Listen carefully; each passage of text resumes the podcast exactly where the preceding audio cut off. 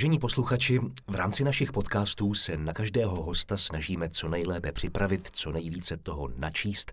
Zkrátka, stavět se k našim hostům zodpovědně a dospěle. A já mám obrovské štěstí, že dospělost dneska můžu na chvilku zahodit a stát se aspoň na půl hodiny zpátky s výdavým dítětem, věřícím na zázrak loutkového divadla. Dnešním hostem je ředitelka divadla Spejbla a Hurvínka Denisa Kiršnerová. Dobrý den. Dobrý den. Já jsem zmínil, že divadlo je kouzlo a to, a to loutkové obzvlášť. Vy jste v tomto kouzlu navíc vyrůstala. Mm-hmm. Nestrácí se to kouzlo, když jste v roli ředitelky a musíte kromě těch příjemných věcí řešit i ty administrativní, ty méně příjemné, dejme tomu? Pořád na to kouzlo věříte? Já to jsem chtěla říct. Já na to kouzlo pořád, pořád na něj věřím. Věřím Spejblovi s Hudvínkem, věřím, věřím tomu, že to, co do nich ty lidi vložili, to, teď už máme vlastně čtvrtou generaci tvůrců, interpretů, to, co si předávají, předávají my tomu říkáme uh, lipová štafeta. Lidem je někdy divný, proč jako lipová, protože naše loutky jsou z lipového dřeva mhm. a je to štafeta, že si to předává ta jedna generace ke druhý. K té uh, zákulisní kuchyni, k té marionetové technice, to je vlastně ten skupův odkaz, eh, je důraz na tu loutku, že tím hlavním eh, je loutka. Je i, i pro děti takový to spíš iluzivní podání toho příběhu, kterýho se taky držíme, byť eh, se nebráníme různým jiným prostě jinému inscenování a, a, a podobně. Je to kouzlo, já si pamatuju přesto, že my jsme v tom divadle vyrůstali Eh, tak oni mají něco v sobě ne, nejenom ve chvíli, kdy se rozžijou, kdy už pak povídají, kdy se můžete bavit těma jejich dialogama, ale mají v sobě něco, mm, můžu snad říct, geniálního, i ty loutky sami o sobě, protože když to vidí dítě, který mu je třeba jsou mu dva roky, ještě tomu tolik nerozumí, tak oni ho jako uchvátějí. Oni mají takový jako tvary, eh, dobře vymyšlený, asi různý eh, psychologové na výrobu hraček, kdy se toho drželi velký oči, oblí tvary a prostě funguje tam něco, že ty děti jsou s nima uchvácený už jenom tím, jak ty loutky vypadají. A když se pak do toho ještě dají a, a, a prostě nabídnete jim příběh, který je vtipný, chytrý, nějakým způsobem se jich dotýká, tak to funguje dál eh, a, a já věřím, že to, že pan Spejbl vlastně v roce 20 oslavil stovku. Mm-hmm. Oslavil ji jako aktivní aktivní člen souboru se svým obstarožním synkem, který tady neváhá stále propadat a, a podnikat eh, různý, různý patálie. Tak on je asi o 6 let mladší, ne? Nebo on je o 6 let mladší, pan Skupa ho neuhlídal a, a v šesti letech mu přived. On vlastně o Skupovi říkali, že je otco děd, protože mu vlastně tím, že mu Spejbl povil toho hudvínka, tak on se stal zároveň dědem, takže byl takovým otco dědem Spejbla s hudvínkem. A uh, já myslím, taková ta radostnost a to, co když na skupu ty jeho současníci vzpomínají, tak on to byl jako člověk, jako radostný, obrácený k životu, měl rád lidi, měl rád život a zároveň byl velice dobrý pozorovatel toho, co se kolem něj, něj dělo a chtěl se k tomu nějak vyjadřovat. A od té vlastně pražský jako bohémy za jeho studií na Umprum ještě před první světovou válkou. On se dostal pak do Plzně, vlastně loutky mu zachránili život. Já možná už, já už se dostávám do věku, kdy začínám takovým velkým, velikým obloukem se vracet, vzdalovat a přibližovat a pak možná zjistím, že ani nevím, kde jsem. Ale chtěla jsem říct, že on se takhle vlastně dostal k tomu světu těch loutek, eh, studoval Umprum, byl na škole eh, s Ferencem Futuristou, takže oni vlastně po těch pražských kabaretech hráli a tak, takže tohle to, to co v té době jako kvasilo vlastně, eh, tím on se inspiroval a, a chtěl reagovat na to, co kolem něj je, byl toho schopný, bavilo ho to. A takovým obloukem z války ho zachránili opět loutky, protože on měl takový jako maňásky, prstový si dělal, prostě nevydržel to, potřeboval hrát, hrál tam dětem důstojníků. A kuchař mu zvrhl uh, prostě horký kafe na nohu, že to měl opravdu jako do, do masa prostě spálený Aha. a poslali ho díky tomu do zázemí. A díky tomu, že tam bavil ty děti těch, těch důstojníků, tak oni pro něj měli takový pochopení, tak ho díky tomu odeslali pryč. Čili to byl první moment, kdy mu ty loutky vlastně zachránili život. Hmm. A dostal se do Plzně, dělal pro městský divadlo výpravy, když snad stihl za sezónu, já nevím, deset nebo kolik, takový jako úplně šílený jako maratony, takže tam takhle fungoval a Dostal se do zákulisí divadla feriálních osad, což vlastně bylo divadílko, který vedl lidový loutkář eh, Novák a eh, který vydělávalo na eh, prázdninový pobyty chudým dětem. Proto to bylo jako feri, divadlo mm-hmm. feriálních osad. A on se tam přišel podívat a uh, nabídli mu spolupráci, protože neměli výtvarníka a on postupně to divadlo prostě celý zmodernizoval, uh, stal se takovou jako vůči osobností a začal mluvit uh, kašpárka. A tím docela jako prosul, už tam byla ta fistulka, pochovával Rakousko-Uhersko v září ano, roku dva, ano. 1918 a uh, tu popularitu si takhle pozvolna získával. A já možná na něj taky vzpomínám takhle teď, protože letos je to 130 let, co se narodil, takže nejsem úplně mimo, že bych se tak pustila úplně na špatýr někam tak zvláštně. Ještě se tak jako držím tématu. Uh, a uh, tam bylo hezký, že uh, postupně ta jeho touha začít hrát, oni ho totiž nepouštěli k vodění. On až u těch nováků se učil jako té práci s tou marionetou, tam si osvojil nějaký prostě uh, tu základní jako o tu abecedu a vlastně třeba to klasický vahadlo, on si, eh, říká se skupovský vahadlo, obohatil o brdíčko, což je, normálně je to mm-hmm. ten mhm. kříž ano. a on tam měl přidanou dozadu vlastně trčící eh, dřevěnou tyčku, na kterou se vážou záda a váže se na ní třeba i krk a tím si tak jako osvobodil ruce a vlastně automaticky, takže si tak jako vylepšoval všechno možný. On třeba miloval i jako zvuko, zvukovou techniku mm. a mhm. tyhle ty věci. Eh, čili zlepšoval i tohle, i, i, i ten eh, světelný jako podmínky, když už pak byla možnost, mm. tak eh, do tohohle všeho on se vrhal. Hudba pro něj byla taky hodně důležitá, to tam pouštěli z nějakých gramofonů, to skoro takový trošku DJové asi, když se to tak veme. A, a jako žilo to a do téhle jeho chutě hrát, protože oni ty, i ty Novákovi měli trošku takový ostych mu ty loutky pučit, tak si řekl, tak já si udělám nějakou jako svoji loutku, já jako bych chtěl prostě mm, jako reagovat na to, co je, bavilo by mě to, cítil to tak a, a vydal se údajně s nějakým návrhem za tím uh, Karlem Noskem, řezbářem, a dal mu to tam. Ten se toho nějak zděsil částečně, mu to nechal, ať to, ať to nějakým způsobem upraví a přinese mu to. A když mu to přines do divadla, tak vlastně eh, na podzim roku 1920 se narodil Spable. A vrhl se na tu pouť, získával si popularitu, ale byl furt sám, pořád neměl toho parťáka. A šest let trvalo, než vlastně mu Gustav Nosek, synovec tady toho Karla, eh, přinesl z Kupovy jako dárek hudvínka. Hmm. Tak to byl prostě moment, kdy se zrodila tady ta dvojice a najednou dostali ten důvod k tomu životu, ten, ten dialog, který teda je do, doteď prostě nepřestali mluvit. A mluví už sto let dál a dál. A to je, já se vracím k tomu kouzlu, že se vracím k tomu, že věřím, že jo, když budou kolem nich lidi, který svým způsobem oni si ty životy těch lidí vzali vždycky. Oni vlastně ty lidi tam strávili celý život, vlastně uh, je to to, co jste se ptal, jestli když hrajete zpěva s hudvínkem, jestli jako se jima nestáváte. Ono vlastně, vlastně se jima stáváte a asi to nejde jako pustit se jenom do nějaký míry, do nějaký komfortní zóny a pak říct, dobrý, a teď jdu domů, tak tady takhle zhasnu a je to, je to asi jako vždycky jako u divadla nebo u, u umění, že jste tím prostoupený furt a pořád a, a těžko si uděláte nějaký vokínko časový, kdy to jako je a pak to zase jako není.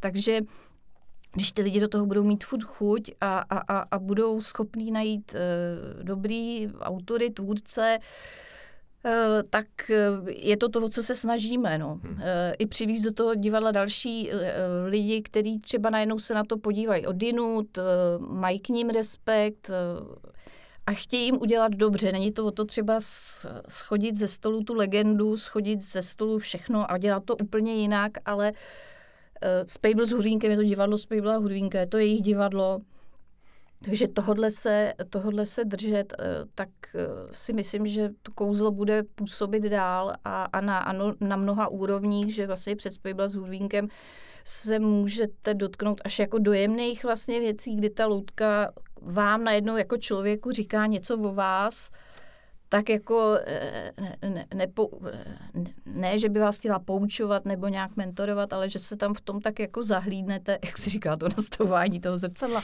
ale že se tam tak jako, že se tam zahlídnete a najednou se tak jako nad tím skoro podívíte, nebo když vystihne něco o nás z toho našeho lidského světa, že oni jsou jako lipoví. Oni jako můžou mít ten odstup, oni na nás můžou tak jako koukat, koukat tak jste nás sem, sem přivezli, přivedli je to takový to existencionální, jako to, to dítě, když se objeví, tak jste mě sem, vy jste mě sem přivedli, já jsem sem nepřišel, tak co tady se mnou budete dělat, proč jsem tady, jako co tady chci, tak to je pořád takový, jako taková platforma toho, že se můžou dotýkat jak hravých věcí, tak i vážných. A vlastně se to tak prokázalo i za tu historii, že se dotýkali uh, situací eh, nelehkých, prostě za druhé světové války. Eh, později se prostě hrály představení s textama, který jsem měla možnost i teďka vybírat do sestavy, která vyšla vlastně tátovi Miloši Kiršnerovi, takový trojcédéčko, hmm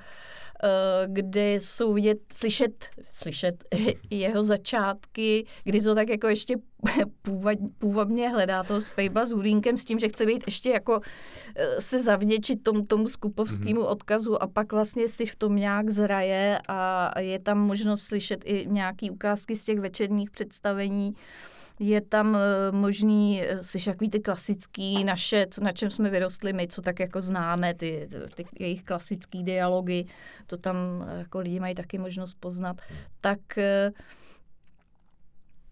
věřím, prostě kouzlo si myslím, že nemá, nemá důvod nefungovat a je to není asi úplně samozřejmé, že něco, něco trvá sto let a tím spíš uh, to člověk musí jako dbát, aby, aby, to, aby to předal dál a třeba to bude trvat ještě díl. Bavilo by mě, kdyby to viděl ten skupa, kdy to prostě viděl, říkal si, vy, vy tady ještě jste pořád. co, co by na to říkal? To, to už jsem si hmm. říkala moc krát. No. no vy, jak jste sama zmínila, Spable je nejdéle hrajícím hercem na jedné scéně. No tak je to pravda. Což, což je další malý zázrak, hmm. že se pořád chodí v hmm. úzovkách na stejnou partu. Hmm. No je to, seriál, je to divadelní seriál, nekončící.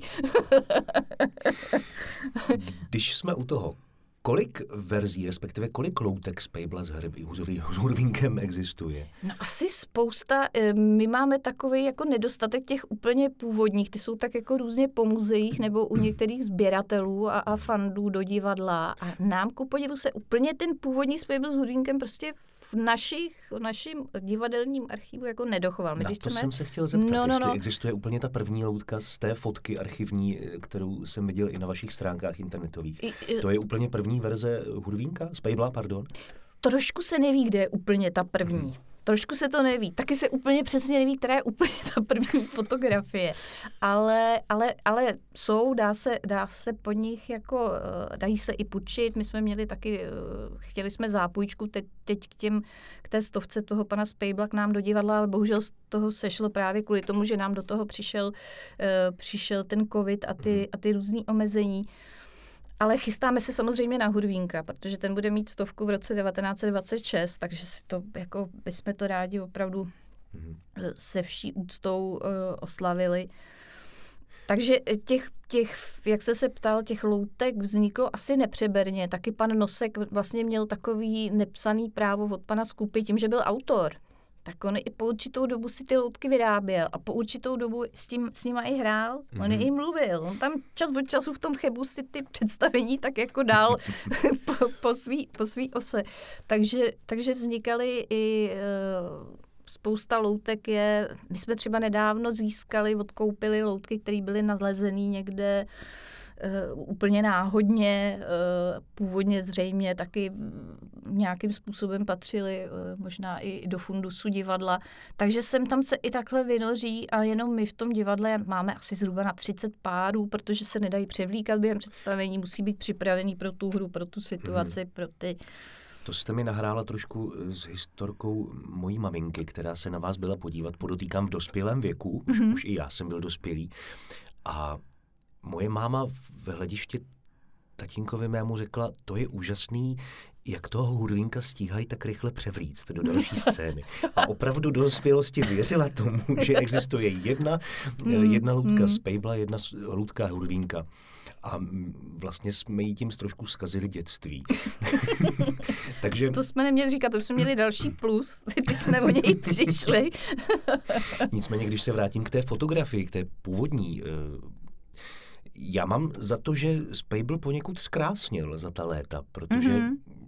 já, kdybych byl dítě a viděl úplně tu první loutku, tak, tak si říkám, je, jestli se mám bát, nebo jestli je to opravdu ten, ten Spable, kterého znám ze svých dětských let. To už, to už není a asi možná ten Karel Nosek, jak se tak lekl, tak asi taky k tomu měl důvod. Možná, že opravdu v tom začátku, že on trošku jako probleskuje do toho upíra Nosferatu. ano, ano, ano. trošku, je to, trošku je to i tam. Ale uh, tam došlo jako k jejich největší, drží si prostě to, jak oni jsou vlastně úžasně udělaný i tím, že oni jako nezapadají do žádného sociálního kontextu, jsou z takového jako bezčasí díky tomu oblečení, tak oni se vám můžou vynořit kdykoliv, kdekoliv de facto a vyjádřit se vám k čemukoliv.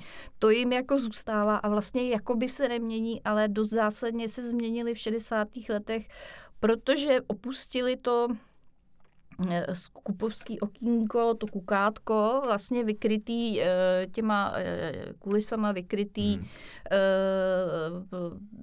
tím portálkem, tak vyšli na předscénu. Chtěli, aby, a tam taky se zrodil takový jako oblíbený moment toho, kdy ta loutka mluví s tím s tím svým vedením, ano. s tím svým vodičem, taky to skýtalo spoustu jako třeba i symbolických jako rovin a tak. A najednou tyhle ty my těm původním říkáme myšičky, myšičky, tak byly strašně drobounký vedle mm. těch vodičů najednou. A tehdy jako napadlo, že oni by je měli zvětšit. Měli by je trošku zvětšit a tím, jak je začali zvětšovat, tak oni jim jako museli to tak jako i zaoblit. A oni tehdy vlastně, myslím, že to byl 66. rok, jim takhle jako nabili, zakulatili se a jako zheskli. Mm-hmm. Takže tam je takový jako největší předěl. Pak mám takový zvláštní pocit, že loutky ze 70. let vypadají opáleně. Nevím, proč jako je to byl jako boom toho, toho, toho kultu opalování, tak taky nevím, jestli to... Ale je to, je to teda tím, že zase jaký se využívali světla a oni světlo vyžírá barvu, že jo? takže museli je hodně natřít, aby nebyly úplně jako mdlí. Mm-hmm. Tak tohle je asi nejzásadnější proměna a jako je to ten důvod, eh, proč vám připadá, že eh, loutky našeho dětství byly opravdu trochu jiný, ale my ty myšičky milujeme, jako mm-hmm. oni jsou jako půvabný strašně taky. No. A když jsme u toho, kolik eh, nových hudvínků se třeba za rok, za sezónu vyrobí? Přijde na to, přijde na to, jaká inscenace, kolik, kolik co uděláme, ale tak třeba, kdyby, kdyby to bylo hodně, tak se udělají dva, ale snažíme se třeba využívat i těch, co máme, snažíme se vždycky zužitkovat, aby, aby to právě nebylo, tak potřebujeme a hned děláme mm. dalšího, eh, převlíkají se, nebo ty, který už někde nějaká inscenace se dává pryč, tak se zase použijou na něco jiného. Takže to tak jako taky trošku recyklujeme, ale i, i tímhletím stylem vlastně se dostáváme k tomu, že máme, já nevím, zhruba 30 párů. A máte nějaký rituál, když přijde nový hudvínek? k ostatním, jestli ho nějakým způsobem, že mu řeknete zlom, zlom vás, nebo, nebo to, to, má... je, to je hezký, to by se chtělo zeptat uh, jejich, jejich vodičů, jestli mají, oni, oni taky k ním samozřejmě zaujímají takový jako osobní osobní uh, vztah a teďka jako no to je, teď mě někdo říkal, že oni jsou Tonda a Jirka. Jeden mu říká Spejblovi Tonda, druhá Hudvínkovi se říká Jirka. No prostě jako nečekal by se, že Spejbl s Hudvínkem budou mít přezdívku, mm-hmm. jo. to je hodně zamotaný. ano, ano. Takže oni, tak určitě, určitě, jo, taky když si je navazujou, tak to je jako další, další taková věc. Vlastně vůbec jako troufáte si na to eh, rozžít nějakou věc, pouštíte se do nějakého magického světa, tak dobře vám tak. ne, musí, asi si tam dělají takový rituálek, no, si myslím. O kterém ale asi nikdo jiný neví. Nikdo jiný neví. Mě, mě docela zaujaly ty předzdívky, no. A teď, ale myslím, že Tonda určitě, ale nevím, jestli i Jirka. A pořád jsou z lipového dřeva? Jsou, jsou. Až, až na třeba výjimky, kdybyste je měl ponořit do nějakého roztoku nebo tak, tak se to třeba, hmm. ale je to, je to takový gro, je to lipový dřevo, tak. A já budu trošku pokračovat v těch infantilních otázkách, které zajímají hlavně děti. Kolik nití je potřeba ovládat, aby hurvínek ožil? No, šlo bych i mý, ale klasicky mývá tak těch 13 nití. 13? No, no, no, no, no. No. Na deset prstů? No, no, no, no, no, je to tak. to máte to brdíčko, to vám... Ne, jsou úžasný, protože to držej, eh, různě si to přehazujou a, a malíčkem si podržej a přitom to držej takhle. A ještě tu loutku vlastně eh, musí dostat do takového jako komihu proti proti tomu pohybu, aby se jim nerozhoupala. Tak je to táta kdysi dával jako příklad, že a navíc hrajou z té konstrukce, kde mají ty třímetrový nitě, že jo? Mm. takže se to ještě vznáší takhle, jako jste tam předkloněný takhle dolů, že to je jako navázat si kámen, který má třeba 3 kila, mít ho tady na těch nitích a vlastně s ním hejbat tak, aby to bylo úplně přirozený, aby vám jako ne, nemůže přijít jako, je to je úžasný, on se hnul a přešel to, musíte to brát jako samozřejmost. No, a jak tak... dlouho se to učí? Já si myslím, takový tři roky je taková jako doba, kdy tak získáte jako takový pocit, že a možná jsou i lidi, kteří se to nenaučí, ale když získáte takový jako pocit už, že už víte, že... Čili že... bakalářský studium Tak v podstatě, v podstatě jo, no. no. no, tak to, to, je, to je dost, teda to jsem, hmm. to jsem netušil. Jak často vlastně přijímáte nové vodiče? Tak podle potřeby. My teďka jsme se docela jako obrozovali jako soubor, takže a pak, když se na to díváte s, o, s, jako s takovým velkým pohledem zpět, tak vidíte, že to je nějaký třeba jako střídání těch generací eh, a pak jsou lidi, kteří průběžně tak jako procházejí, tak, eh, tak nějak dle potřeby. Asi to nemá jako udeří dva, co dva roky. No vy jste vlastně no. říkala, že když někdo přijde, tak už většinou neodejde. Že? Většinou ne právě, tak. Je to tak. A co podle vás v dnešní moderní eh, době plné technologií, dokonalých triků stále přivádí lidi na to dívat se na živé loutky na nitích? No, tak eh, mm, je to zajímavé, že to, že to tak pořád je, ale je to jako vůbec jako cokoliv, jakýkoliv živý umění, vlastně byste se nemusel hnout z domu, mohli byste si to všechno pustit mm-hmm. a, a ležet to a, a přišlo by to všechno k vám. Ale je to živá věc, možná i to, že to není tak dokonalá věc, jako té lidské přirozenosti taky docela blízký, že vám to jako vlastně něčím, něčím blíž, než něco, co je jako naprosto dokonalý. Uh, Myslím si, mělo by to stát na dobrým příběhu, na vtipným příběhu a, a oni opravdu v sobě mají navíc něco, když to ty lidi ještě dobře zahrajou, odvoděj, dají do toho eh, ten, ten náboj, tu energii, kterou do toho mají dát, eh, tak eh, vás to jako okouzlí. Mělo by vás to jako ideálně okouzlit. No, opět no. jsme u těch zázraků. Tak, je to tak. Je podle vás Česká republika loutkářská velmoc? Když se vezmeme loutkářskou chrudim, v Praze v Neludově ulici se na každém rohu prodávají loutky. Jsme tím nějak výjimeční? Já si myslím, že to je jako velmi podstatná jako součást naší, naší kultury. E, dokonce takhle v těch 20. letech byla tady zakládaná UNIMA, vlastně Mezinárodní hmm. loutkářská e, asociace. Skupa byli asi, tuším, třetí prezident. Prvním prezidentem zakládalo to 11 členských států. A t, to Československo se tehdy bralo jako meka, vlastně mm-hmm. jako loutkářství a, a měli jsme k tomu, jako myslím si vždycky jako v, velmi takový jako silný vztah a, a pořád tyhle ty uh, propojení a vztahy zůstávají a jako i my se snažíme mít nějaký vlastně jako spolupracovníky uh, zahraničí. Teď máme zrovna něco rozpracováno. Hmm. O čemž nemůžete mluvit ano, asi, jak chápu z vašeho pohledu. je to tak. je no to pořád tak. jezdíte tak do světa tolik? My, my jsme měli, jezdili jsme, teď samozřejmě ten covid to úplně ano. přehlušil, eh, jezdili jsme stabilně do Německa, eh, čehož i to se jakoby dotklo a uvidíme, jak se to bude vlastně na to navazovat, ale snažíme se dál, právě tady eh, jde o další spolupráci zase, zase, zase někde jinde venku. Ehm, doufejme, no, doufejme, že to tak, že na to zase navážeme tady po té době. Ještě když se vrátím k těm proměnám těch loutek, tak mm-hmm. jsem si všiml a dočetl jsem se, že největší fyzickou proměnou prošla Mánička. No to, to je pravda. Čím to, že zrovna ona? E, tak ona na tom začátku skupa vlastně k vzniku Máničky, tak se to říká, ho inspiroval, že jel vlakem se svým nějakým kamarádem a ten měl strašně upovídanou dcerku malou. Tak on tak na ní pořád koukal a teď věděl, a bylo to jako logicky krok za krokem, uh, Spejbl potřeboval parťáka, dostal Hurvínka. Tak kluci byli spolu a teď co dál? Hurvínek by potřeboval nějakýho kamaráda. A byl to rok 1929, 1930 pak došlo na to na jaře, že přišla na scénu Mánička a spolu s Žerikem. Oni mm-hmm. jsou mhm. takový jako ano. sourozenci divadelní. Takže Hudvínek získal kamarádku, získal, získal i Pejska. A ta Mánička trošku jako taková legenda možná je, že byla inspirovaná Josephine Bakerovou, ta první. No. Ta její první podoba. A i se na ní podíval, podílel Jiří Trnka, což vlastně uh, skupa uh, mu pomáhal a byl takovým jeho mentorem trnkovým, takže on mu i pomáhal ve feriálkách a, a, a vlastně vzpomínal na něj potom později.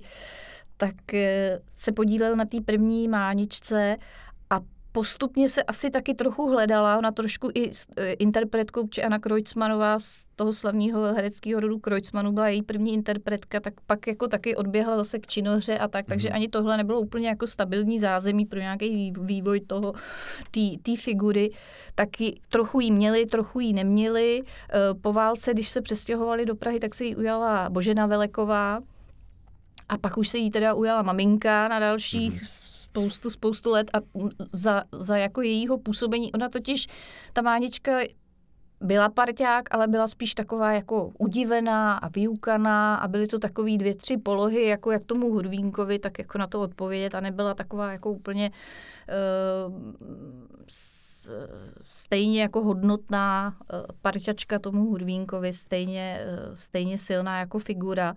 A uh, to se teda takhle postupně se k tomu dospívalo a, a ta a maminka to chtěla změnit i tím způsobem té interpretace, i tím civilním herectvím, že mm-hmm. to pro ně bylo taky, eh, tomu dalo strašně směr už od toho skupy, že to bylo civilní že to prostě bylo moderní eh, a byli, a byli to strašně šikovní herci všechno, který k tomu, ne, nebyla to, když to řeknu vošklivě, prťárna, byli to opravdu dobrý herci, kteří se toho účastnili. Mm-hmm. Takže uh, to tomu taky dalo ten, eh, to, co si to vyžadovalo dál, tu stylizaci výtvarnou, eh, jak s tím hrát, co s tím hrát, takže se to takhle jako propojilo a, a tou mámou se vlastně ona stala takovou jako rovnocenou partnerkou toho hudvínka, no.